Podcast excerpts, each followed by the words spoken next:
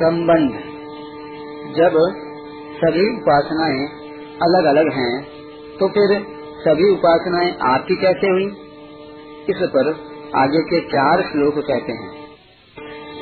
अहम क्रतुरहम यज्ञः श्रद्धाहमहमौषधम् मन्त्रोऽहमहमेवाज्य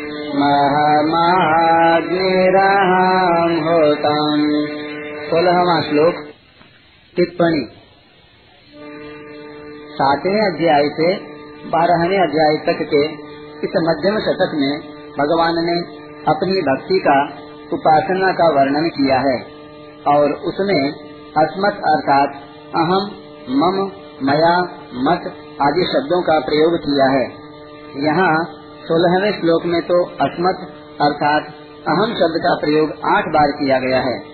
अहम शब्द का इतना अधिक प्रयोग इस शतक के दूसरे किसी भी श्लोक में नहीं किया गया है। पिताहमस्य जगतो माता धाता पितामह येद्याम् परेत्रमोङ्कार रेतामयजुरेव च गतिर्भर्ता गतिर्भरताबोकाशी निवास शरणम् तु प्रभावालय स्थान निधानम् सत्रहवा और अठारहवा श्लोक। क्रतु मैं हूँ, यज्ञ मैं हूँ, श्रद्धा मैं हूँ, औषध मैं हूँ, मंत्र मैं हूँ, घृत मैं हूँ, अग्नि मैं हूँ और हवन रूप क्रिया भी मैं हूँ। जानने योग्य, पवित्र, ओंकार, ऋग्वेद, सामवेद और यजुर्वेद भी मैं ही हूँ।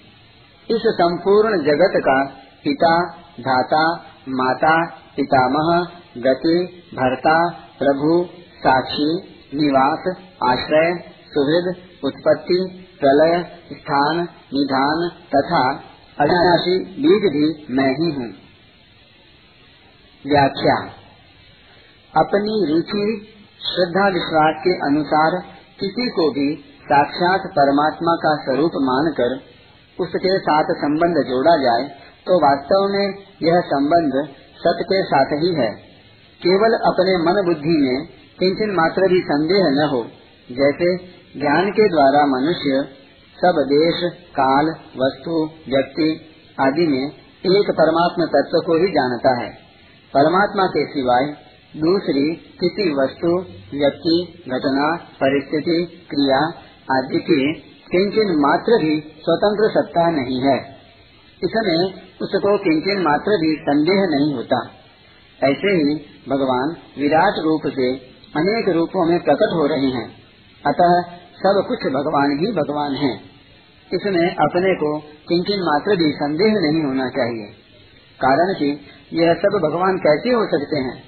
यह संदेह साधक को वास्तविक तत्व से, मुक्ति से वंचित कर लेता है। और महान आफत में फंसा देता है अतः यह बात दृढ़ता से मान लें कि कार्य कारण रूप से, स्थूल सूक्ष्म रूप, जो कुछ देखने, सुनने, समझने और मानने में आता है, वह सब केवल भगवान ही हैं। इसी कार्य कारण रूप से भगवान की सर्वव्यापकता का वर्णन सोलहवें से उन्नीसवें श्लोक तक किया गया है अहम क्रतुरहम यज्ञ सदाह महम औषधम जो वैदिक रीति से किया जाए, वह क्रतु होता है। वह क्रतु मैं ही हूँ। जो स्मार्त, यानी पौराणिक रीति से किया जाए, वह यज्ञ होता है, जिसको पंच महायज्ञ आदि स्मार्त कर्म कहते हैं। वह यज्ञ मैं हूँ। पितरों के लिए जो अन्न अर्पण किया जाता है, उसको सदा कहते हैं। वह सदा मैं ही हूँ। उन क्रतु, यज्ञ और श्रद्धा के लिए आवश्यक जो साकल्य है, अर्थात वनस्पतियाँ हैं, बूटियाँ हैं, तिल, जौ छुहारा आदि औषध हैं, वह औषध भी मैं ही हूँ। मंत्रो है महमेवाज्य महमग्निरहम हुतम। जिस मंत्र से क्रतु, यज्ञ और सदा किए जाते हैं, वह मंत्र भी मैं ही हूँ। यज्ञ आदि के लिए गो घृत आवश्यक होता है। वह घृत भी मैं ही हूँ। जिस आहवनीय अग्नि में होम किया जाता है, वह अग्नि भी मैं ही हूँ और हवन करने की क्रिया भी मैं ही हूँ। वेद्यम पवित्र मोंकार ऋक्साम यजुरेवच। वेदों की बताई हुई जो विधि है, उसको ठीक तरह से जानना वेद्य है।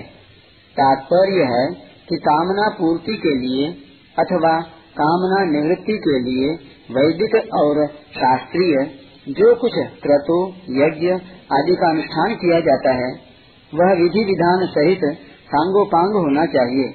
अतः विधि विधान को जानने योग्य सब बातें वेद्य कहलाती हैं। वह वेद्य मेरा स्वरूप है। यज्ञ, दान और तप, ये तीनों निष्काम पुरुषों को महान पवित्र करने वाले हैं।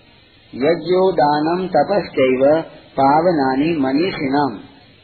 इनमें निष्काम भाव से जो हव्य आदि वस्तुएँ खर्च होती हैं, वे भी पवित्र हो जाती हैं, और इनमें निष्काम भाव से जो क्रिया की जाती है, वह भी पवित्र हो जाती है। यह पवित्रता मेरा स्वरूप है।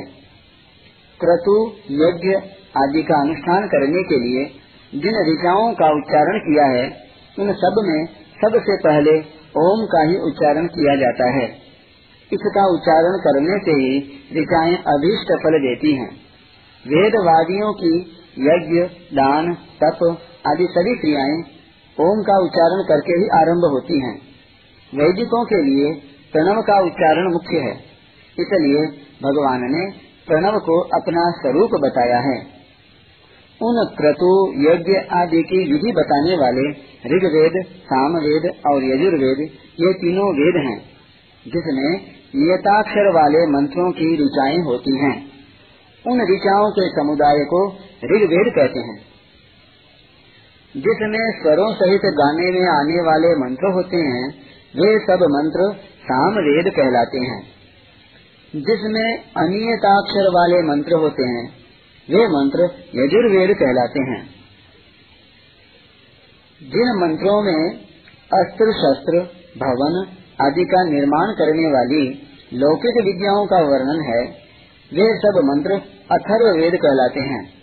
यद्यपि अनुसमुच्चयार्थ च अव्यय से अथर्व वेद का ग्रहण किया जा सकता है, तथापि उसमें लौकिक विद्याओं का वर्णन होने से क्रतु यज्ञ आदि के अनुष्ठान में उसका नाम नहीं लिया गया है। इसी कारण से आगे बीसवें इक्कीसवें श्लोकों में आए कई विद्या और कई धर्म मनु प्रपन्ना पदों में भी ऋत, साम, यजु, इन तीनों का ही संकेत किया गया है। ये तीनों वेद भगवान के ही स्वरूप हैं। पिता मत्स्य जगतो माता धाता पितामह। इस जड़ चेतन स्थावर जंगम आदि संपूर्ण संसार को मैं ही उत्पन्न करता हूँ। अहम कृष्ण से जगत प्रभव। और बार बार अवतार लेकर मैं ही इसकी रक्षा करता हूँ। इसलिए मैं पिता हूँ। ग्यारहवें अध्याय के तैतालीसवें श्लोक में अर्जुन ने भी कहा है कि आप ही इस चराचर जगत के पिता हैं। पिता से लोक से चराचर इस संसार को सब तरह से मैं ही धारण करता हूँ। और संसार मात्र का जो कुछ विधान बनता है, उस विधान को बनाने वाला भी मैं हूँ। इसलिए मैं गाता हूँ। जीवों की अपने अपने कर्मों के अनुसार जिस जिस योनि में जैसे जैसे शरीरों की आवश्यकता पड़ती है, उस उस योनि में वैसे वैसे शरीरों को पैदा करने वाली माता मैं हूँ। अर्थात मैं संपूर्ण जगत की माता हूँ। प्रसिद्धि में ब्रह्मा जी संपूर्ण सृष्टि को पैदा करने वाले हैं। इस दृष्टि से ब्रह्मा जी प्रजा के पिता हैं। वे ब्रह्मा जी भी मेरे से प्रकट होते हैं। इस दृष्टि से मैं ब्रह्मा जी का पिता और प्रजा का पितामह हूँ। अर्जुन ने भी भगवान को ब्रह्मा के आदि करता कहा है। ब्रह्मणों के आदि कर्ते गतिर्भरता, प्रभु, साक्षी, निवास शरणम सुहित। प्राणियों के लिए जो सर्वोपरि प्रापणीय तत्व है, वह गति स्वरूप मैं ही हूँ। संसार मात्र का भरण पोषण करने वाला भरता और संसार का मालिक प्रभु मैं ही हूँ।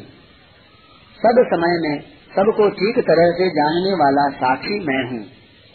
मेरे ही अंश होने से सभी जीव स्वरूप से नित्य निरंतर मेरे में ही रहते हैं। इसलिए उन सबका निवास स्थान मैं ही हूँ। जिसका आश्रय लिया जाता है, वह शरण अर्थात शरणागत वत्सल मैं ही हूँ। बिना कारण प्राणी मात्र का हित करने वाला सुहृद अर्थात हितैषी भी मैं हूँ। प्रभव प्रलय स्थानम निधानम बीजम अव्ययम संपूर्ण संसार मेरे से ही उत्पन्न होता है और मेरे में ही लीन होता है। इसलिए मैं प्रभव और प्रलय हूँ, अर्थात मैं ही संसार का निमित्त कारण और उपादान कारण हूँ। महाप्रलय होने पर प्रकृति सहित सारा संसार मेरे में ही रहता है, इसलिए मैं संसार का स्थान हूँ। महासर्ग अवस्था में संपूर्ण प्राणी जिसमें रहते हैं, वह निवास है और महाप्रलय अवस्था में प्रकृति सहित सारा संसार जिसमें रहता है, वह स्थान है। यही निवास और स्थान में अंतर है। संसार की चाहे सर्ग अवस्था हो, चाहे प्रलय अवस्था हो, इन सब अवस्थाओं में प्रकृति संसार, जीव तथा जो कुछ देखने, सुनने, समझने में आता है, वह सब का सब मेरे में ही रहता है। इसलिए मैं निधान हूँ। सांसारिक बीज तो वृक्ष से पैदा होता है और वृक्ष को पैदा करके नष्ट हो जाता है। परंतु ये दोनों ही दोष मेरे में नहीं है। मैं अनादि हूँ, अर्थात पैदा होने वाला नहीं हूँ और अनंत सृष्टियाँ पैदा करके भी जैसा का तैसा ही रहता हूँ। इसलिए मैं अव्यय बीज हूँ। परिशिष्ट भाव। जैसे ज्ञान की दृष्टि से गुण ही गुणों में बरत रहे हैं, गुणा गुणेशु वर्तनते। ऐसे ही भक्ति की दृष्टि से भगवान की वस्तु ही भगवान की अर्पित हो रही है। जैसे कोई गंगा जल से गंगा का पूजन करे दीपक से सूर्य का पूजन करे, पुष्पों से पृथ्वी का पूजन करे। ऐसे ही भगवान की वस्तु से भगवान का ही पूजन हो रहा है। वास्तव में देखा जाए तो पूज्य भी भगवान है, पूजा की सामग्री भी भगवान है, पूजा भी भगवान है, तथा पूजक भी भगवान है। लौकिक बीज तो खेती से पैदा होने वाला होता है। पर भगवान रूपी अलौकिक बीज पैदा होने वाला नहीं है। इसलिए भगवान ने सातवें अध्याय में अपने को सनातन बीज बताया। बीजम माम सर्वभूतानाम विद्धि पार्थ सनातनम। अब यहाँ भगवान अपने को अव्यय बीज बताते हैं। बीजम अव्ययम कारण कि लौकिक बीज तो अंकुर पैदा करके नष्ट हो जाता है, पर भगवान रूपी अलौकिक बीज अनंत ब्रह्मांड पैदा करके भी ज्यो का त्यों रहता है। उसमें किंचन मात्र भी विकार नहीं होता। तात्पर्य है कि भगवान संपूर्ण जगत के आदि में भी रहते हैं और अंत में भी रहते हैं। जो आदि और अंत में रहता है, वही मध्य में, वर्तमान में भी रहता है। यह सिद्धांत है। जैसे अनेक तरह की चीज़ें मिट्टी से पैदा होती हैं, मिट्टी में ही रहती हैं और अंत में मिट्टी में ही मिल जाती हैं। ऐसे ही संसार मात्र के जितने भी बीज हैं, वे सब भगवान से ही पैदा होते हैं, भगवान में ही रहते हैं और अंत में भगवान में ही लीन हो जाते हैं। तात्पर्य है कि सांसारिक बीज तो उत्पन्न होकर नष्ट हो जाते हैं, पर भगवान रूपी अविनाशी बीज आदि मध्य और अंत में ज्यों का त्यों रहता है। अतः वर्तमान में संसार रूप से भगवान ही हैं। भगवान के सिवाय कुछ नहीं है।